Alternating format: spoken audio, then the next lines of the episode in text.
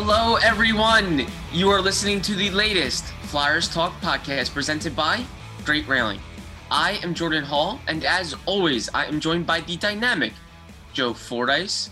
Joe, the Flyers are coming off probably their biggest stud of the season. Um, they had been very good going into that game, but 4 0 loss to the Flames, their first shutout loss of the season. And now another big week ahead for the team. Achieving a gorgeous grin from home isn't a total mystery with Byte clear aligners. Just don't be surprised if all of your sleuthing friends start asking, What's your secret? Begin by ordering your at home impression kit today for only $14.95. Byte clear aligners are doctor directed and delivered to your door. Treatment costs thousands less than braces. Plus, they offer flexible financing, accept eligible insurance, and you can pay with your HSA FSA. Get 80% off your impression kit when you use code WONDERY at Byte.com. That's B-Y-T-E dot com. Start your confidence journey today with Byte. Joe, overall, what did you think of that Flames loss? Um, did you feel like it was almost getting to that point where we were going to see a, a letdown from the team, just given how well they had played up to that point? Yeah, I think they were due, and you know, there's 82 games in the season. They're on a they're on a, a West Coast swing. They won the first two games. Um, we don't want to think this, but human instinct might take over at some point and say, well, hey, we already got the first two games of this trip. We're kind of playing with house money at this point. Yep. Um, you would hope the team doesn't think that way. And I'm sure the coaches and players would never admit that they think this way. But as I said, it's, it's sometimes human instinct is just a, a, a thing that happens. And um, what I will say is this though, when the when the Flyers play, when you continue to play with fire, you're going to get burned, and the discipline continues to be a fire that the Flyers are playing with almost on a game by game basis, um, taking penalties. And in this game, you know, it caught up to them. They, uh, you know, they were on the penalty kill a good amount as they had been. Um, in a number of the previous games, and you know it it seemed to catch up to them. I mean, you're you're going to wear yourself out if you're killing penalties as much as they have been, and you know that's I watching the game. I I was thinking to myself, you know, th- this is this is going to come back to bite them at some point. You can't yeah. you can't keep playing this way. Um, so maybe that's lesson learned. And if so, it's good it happened this early in the season that, you know, you, you just have to clean up some of the discipline, some of the penalties. And AV said it after the game that taking penalties 200 feet from your own net. I mean, these are penalties. Whenever you hear a coach say reference to 200 feet from your own net, you know those are penalties that, that the coach is really unhappy with. So yeah. I definitely got that impression from AV after the game. And I, I would say this week, um, you're going to see a, you're, you're likely going to see a much more disciplined Flyers team uh, in these game, these games coming up against Arizona and uh, and Pittsburgh the next two. Yeah, entering uh, Monday morning, they lead the league in penalty minutes per game. Now, some of that may be skewed from that crazy Kraken game, uh, but they also had 37 penalties taken, which is pretty high. Uh, too many penalties. Some may not be all on them. Some may be some ticky tack officiating, but at the end of the day, yeah, you will get burned by penalties, and it felt like that was starting to brew, and it would eventually boil over. Uh, when, when you're kind of yeah, you're really playing with fire when you're committing penalties like that against the Oilers and some of these really good teams, the the Panthers, and, and it kind of came back to bite them against the Flames. That's for sure. The first two game, first two goals of that game were power play goals. I mean, Carter Hart was playing really well, and the Flyers were giving themselves a chance, but they committed penalties, and eventually the Flames cracked them on the power play. And it's a two nothing game at that point in the third period, power play goals, and and at that point felt like the game was over.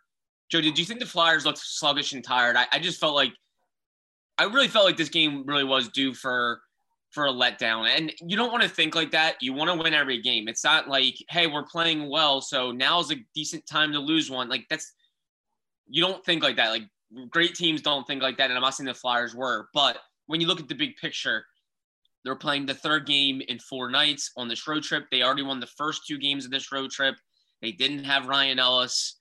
Um, they just looked tired and flat, and and it felt like this was going to come, especially given the Flames are rolling. The Flames are now six one and one, a pretty good team, coming off a five game winning streak. All five games on the road, they come home and they get the Flyers. It just felt like this was maybe a time for a loss, and and lo and behold, it was. Yeah, um, it's interesting because the Flames just came off a long road trip, and yeah. when when a team comes off a long road trip, uh, particularly one they were on the East Coast for a lot of it, um, they go back home. A lot of times, that's the team that starts the game sluggish. Yeah. I, I didn't really see that from Calgary the other night, but what I did see is the, the Flyers had no ability to get anything going in, in the offensive zone. Yeah. Um, I mean, they were, uh, to use a hockey cliche, they, the ice seemed tilted the entire game, all yeah. 60 minutes.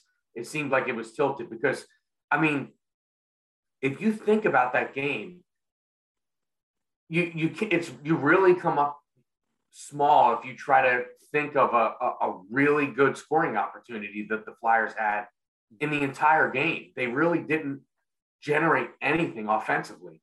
Um, now, when you're taking penalties and you're chasing the game, that tends to happen.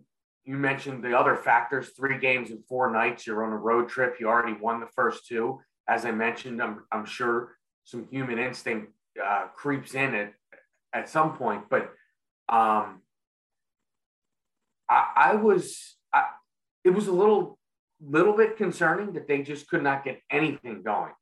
Yeah. Um, I mean, we talked in the post game show uh, about Jacob Markstrom in that game, and you know he had a second straight shutout. But I, I was thinking this might have been as easy the easiest shutout I've ever seen a goalie get because he wasn't really tested the entire game. So um, let's hope. I mean, I'm not trying to put anybody down, but Arizona's the right team to play yeah. uh, coming home. Um, maybe as a get right game. Um, I believe they're still winless on the season. Yeah. Um, which that in itself is a little bit scary, but um, you know, I think we'll we'll we'll see a rejuvenated Flyers team that comes out of the uh, out of the gate storming um, tomorrow night. Yes. Yeah, a re- very good opportunity for a get right game. The Coyotes are 08 and 1, um, really just kind of spiraling. And the Flyers come home where uh, they we believe they'll play pretty well this season. So but then, you know, the schedule certainly turns up uh, with the Capitals and the Penguins. So a really good week for the Flyers. Uh, our first really glimpse, Joe, at a divisional play for the Flyers. So that will be very interesting. Interesting. So yeah, the Coyotes on Tuesday, the Penguins on Thursday, and the Capitals on Saturday. The the back half of that, the Penguins and Capitals, th- those games are on the road. So it will be good challenges. And Joe, just how formidable has this division looked so far. It's I, am I'm, I'm thinking to myself, man, Flyers are off to a really good start, and then I peek at the standing standings at the Metropolitan Division, and everyone's off to a pretty good start in that division. Right, and, and you think, wow, they're off to a pretty good start, and you look at the standings, and they're in fifth place. Yeah. And the team that's right ahead of them is Columbus. So I don't think anybody considered to even be a factor in this division this year. Um, the, the Capitals have had injury problems. They haven't lost a game yet. Um, the I think everybody figured the Carolina Hurricanes to be good. Uh, Rod Rod Brind'Amour really seems to have things rolling there, and they're uh, they're atop the division. Um, the other one that stands out to me is the Rangers. Um, they the assets that they've collected over the last few years have kind of concerned me. Um, they're a young, up and coming team, and it looks like so far that they're kind of putting it together. And I'll tell you, Adam Fox has become one of the best defensemen in this in the NHL. Yeah. He just piles up points. He really and and he makes their power play very scary. Um, and he was scary against the Flyers last year. We saw, you know, the, the Flyers had some rough games against the Rangers last season. Um, and this team seems to be even more formidable. So um, and that's not even to mention Pittsburgh, who's currently in the basement of the division, and Sidney, Crosby's only played one game for them. Of course, we'll see them later this week against the Flyers. So the teams at the bottom at the bottom of the division are some of the teams you expect to be at the top when we get to um, March and April, and that that's a scary prospect. This division is going to be uh, it's going there's not going to be any nights off in this division, and that's why um, you know you have to avoid the pitfalls and the stuff we talked about on so far on this uh, episode the the human um, instinct and the sort of take the foot off the gas pedal stuff when you're on a road trip and you already got you've already gotten a couple wins because on nights when you're not getting wins there are other teams in the division that are getting wins. For example uh, so the flyers lose to calgary and then the rangers uh, they won on friday night at home. They went out to seattle and got another win last night. So you know it's somebody's going to be getting points. So you can't, I mean, and it's the old hockey cliche the two points in November or October, as it was this past weekend, count just as much as the ones you earn in March and April. So um, the Flyers want to avoid as much as they can things and games like the one that happened in Calgary on Saturday. There are some things that are too good to keep a secret, like how your Amex Platinum card helps you have the perfect trip. I'd like to check into the Centurion Lounge. Or how it seems like you always get those hard to snag tables. Ooh, yum. And how you get the most out of select can't miss events.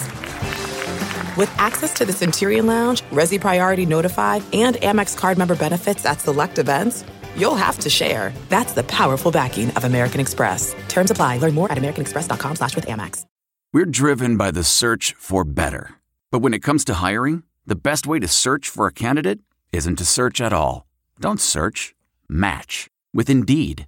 Leveraging over 140 million qualifications and preferences every day, Indeed's matching engine is constantly learning from your preferences. So the more you use Indeed, the better it gets.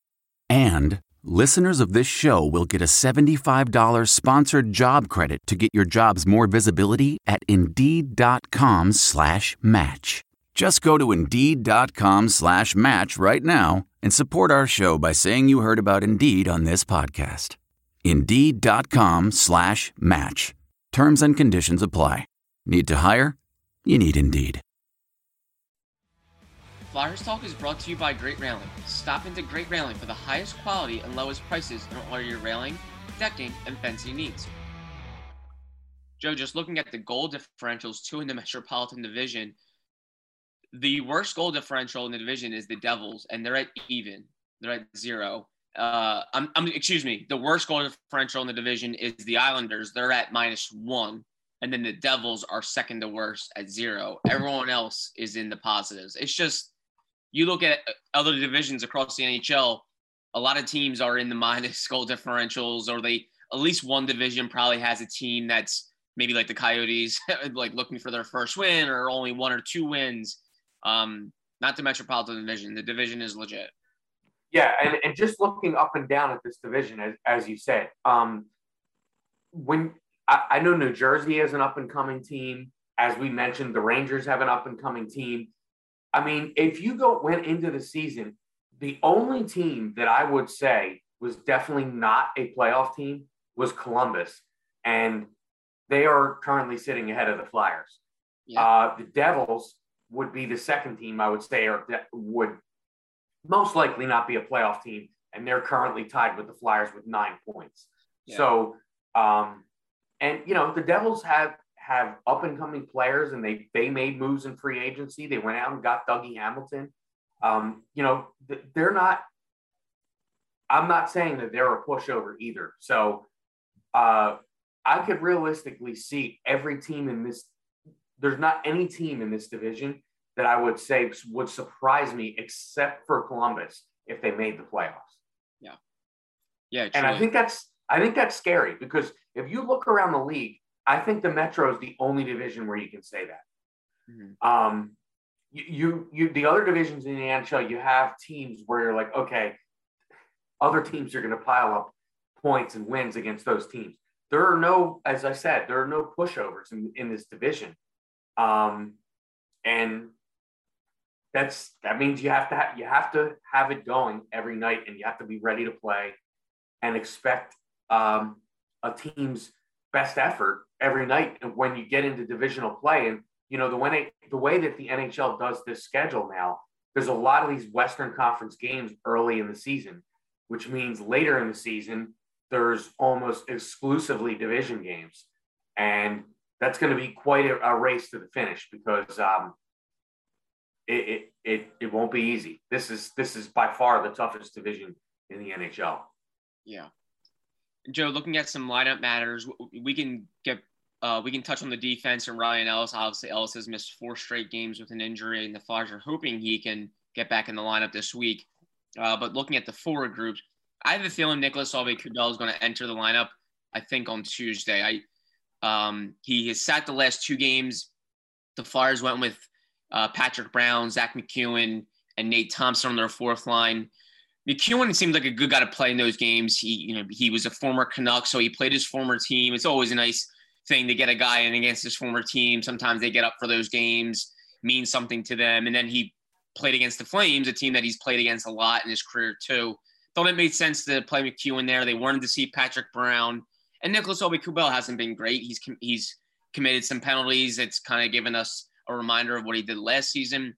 But I think MacEwen will come out. It's just, it's just my gut instinct. I think MacEwen will come out to start this uh, this week, and they'll get Nicholas Aube-Kubel back in there. A good chance to get him back in. But what have you thought about the play of the fourth line and, and where things could shake out moving forward there?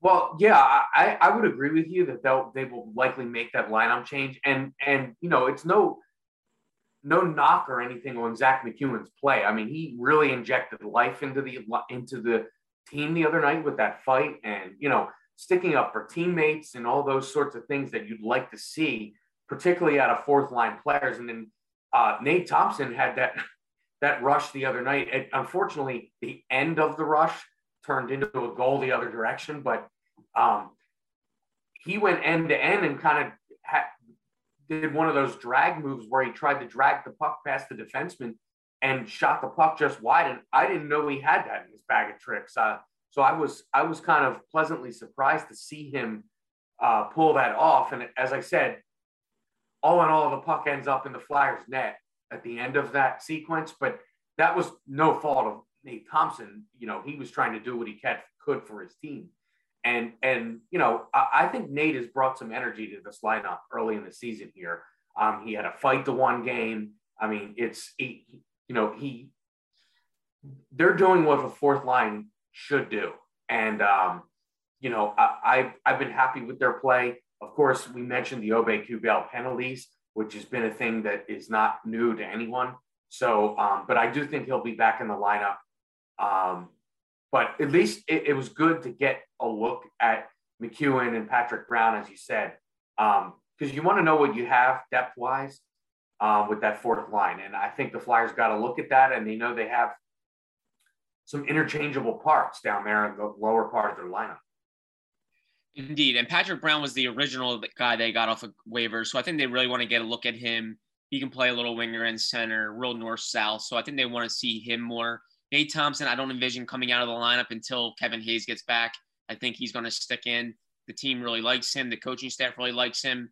He could probably play less minutes. He could probably play fewer minutes than he has. But that, having- that is one thing that that stands out, and and we talk about this when we're watching the games, doing uh, pre and post. That it seems like he is on the ice a lot for a fourth line, but but um, it seems like AV likes when he when he sees when he likes the way his lower lines look, particularly the fourth line, um, he plays the more minutes. I mean, we remember last season he he would talk about Connor Bunnaman's line when Bunneman was up with the team a lot, and they would play more minutes. So he really likes to roll four lines because I, you know, I found myself. Um, I think it was the Vancouver game looking at some of the guys that were on the ice very late in that game and thinking it's interesting that that guy's on the that that line is on the ice right now but that's just the way he he likes to roll and when he's happy with the way they're playing they play more it's an effort based system. His system is all effort based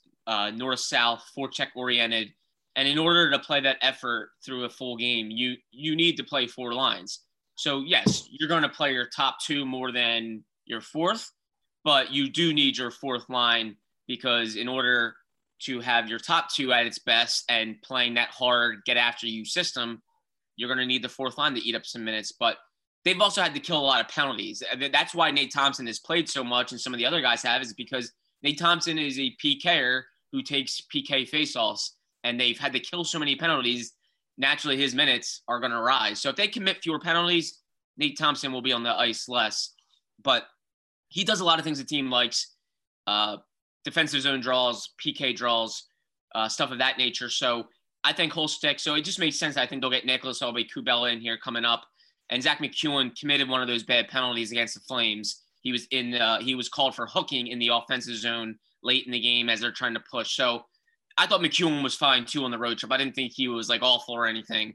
Um, but he did commit that penalty, and I think it is time to get Knack back in there, see what he can do. Uh, Joe, closing us out, looking at some defensemen.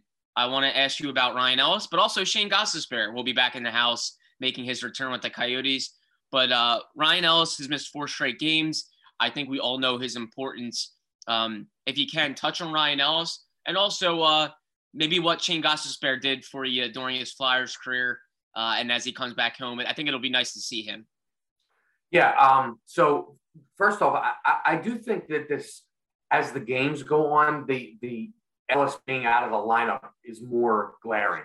Yeah. Um, I, I, don't you know, I, I, don't love the look of Rasmus Ristolainen on the power play. Um, I think the power play it, is a little stagnant right now without Ellis there. Um, so I think that that that'll be whenever he comes back. I think that will be a very noticeable addition there. And then just you know, I, I feel like Ivan Provorov has struggled without Ellis in the lineup.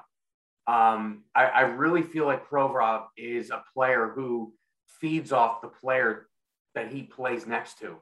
And, um, you know, they need him back. I mean, no, there's no team in the NHL that can just lose their number one defenseman and have and not be affected by it. Um, you know, and quite frankly, having not had him and looking at what their record is, if you would have said that before the season, okay, Ryan Ellis is going to miss this many games early in the season and you're still going to have this record, would you sign up for it? Anybody would.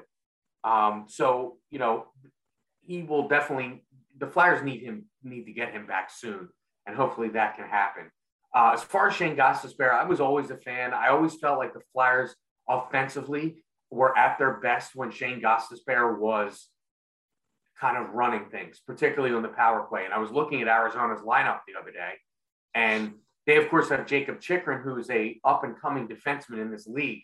But I see that Shane Gostisbehere is quarterbacking the number one power play for them, which is, I mean, that's what you would expect.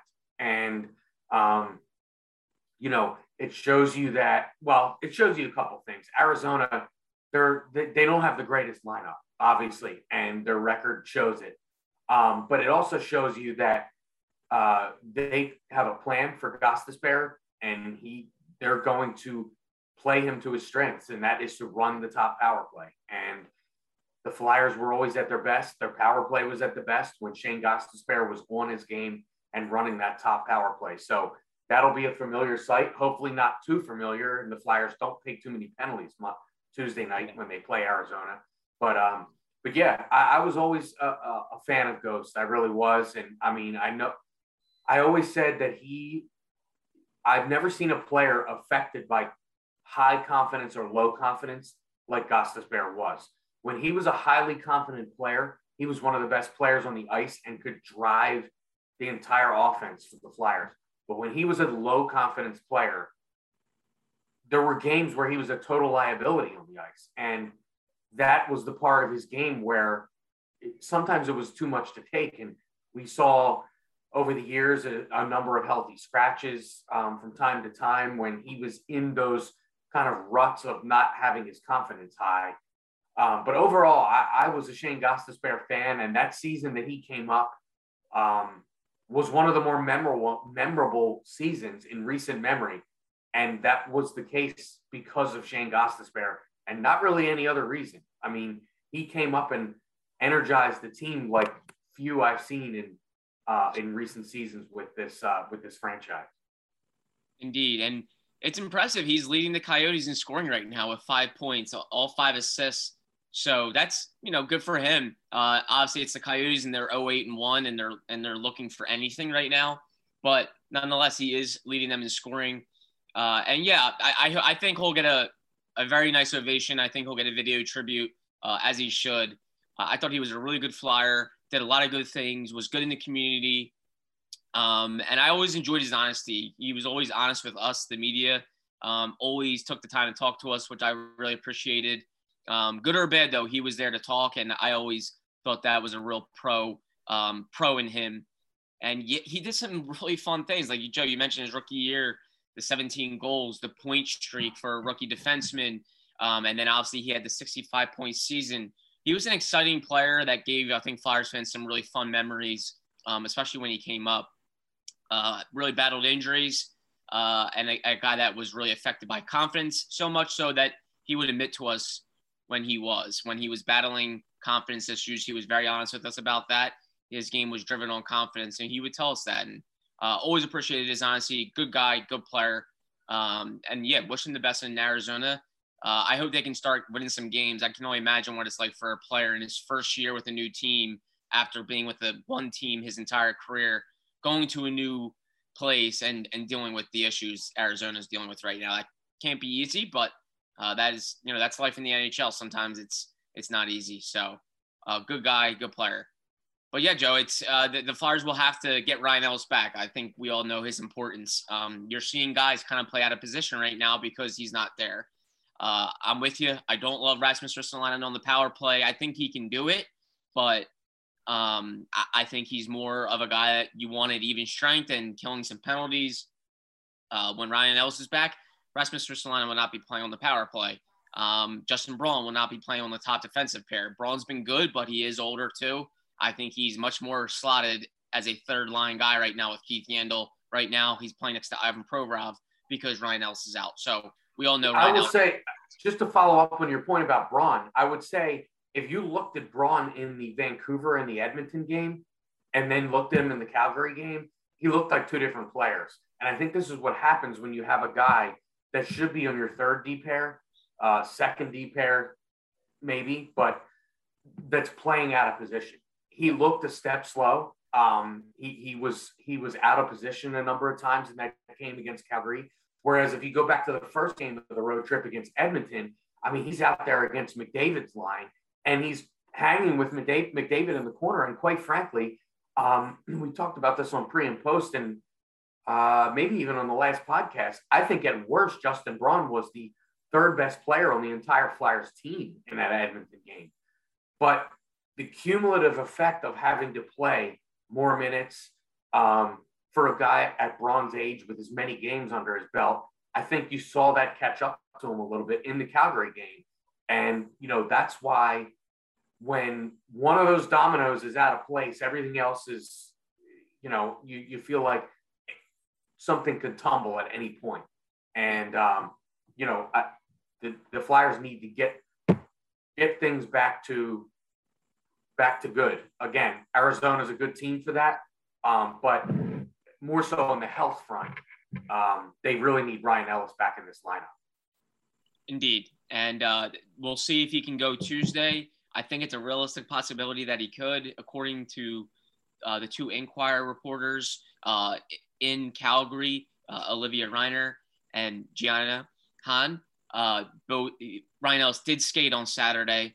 Uh, so he was at morning skate, and that was a good sign. Uh, perhaps they just decided, hey, let's get you this final game here in the road trip to sit out. We'll have you ready for Tuesday or at least some point this week. So it sounds like he's trending in the right direction, but clearly this injury has been nagging him. It has lingered not the way the Flyers thought it would. Uh, so they're trying to address it and get him back on the ice. But big week ahead for the Flyers. Uh, as we noted, games on Tuesday, Thursday, and Saturday. Uh, you can catch them all on NBC Sports Philadelphia with Joe Fordyce directed pregame live, postgame live, and uh, Taryn Hatcher will have it with you as well. And of course, yeah. And uh, just a note on on this week, we have a couple mystery guests um, this week for you uh, to talk about. Um, well, one of them is to, we'll talk about the upcoming alumni game, which is one of the biggest the Flyers have ever held. Um, should be a great event coming up. And uh, one of our mystery guests this week will be playing in that game, and he'll talk about that. That'll that'll be on Tuesday, and then we have another one on Thursday that we're pretty excited about. So um, should be a good week of uh, good week of shows. I love it, Joe. Yeah, catch that all out this week on Flyers pregame live. Uh, good week of hockey ahead, and we'll see uh, more and more what the Flyers are made of uh, as we go forward here. Joe Fordyce, thank you so much as always. Great seeing you. Great chatting with you. We will do this again later this week. Uh, a big thank you to Ben Berry, our podcast producer. Big thank you to Ben and Flyers fans. As always, thank you for listening to the Flyers Talk podcast presented by Great Railing. Wherever you get your podcast, please rate and listen, and we cannot wait to talk to you next time.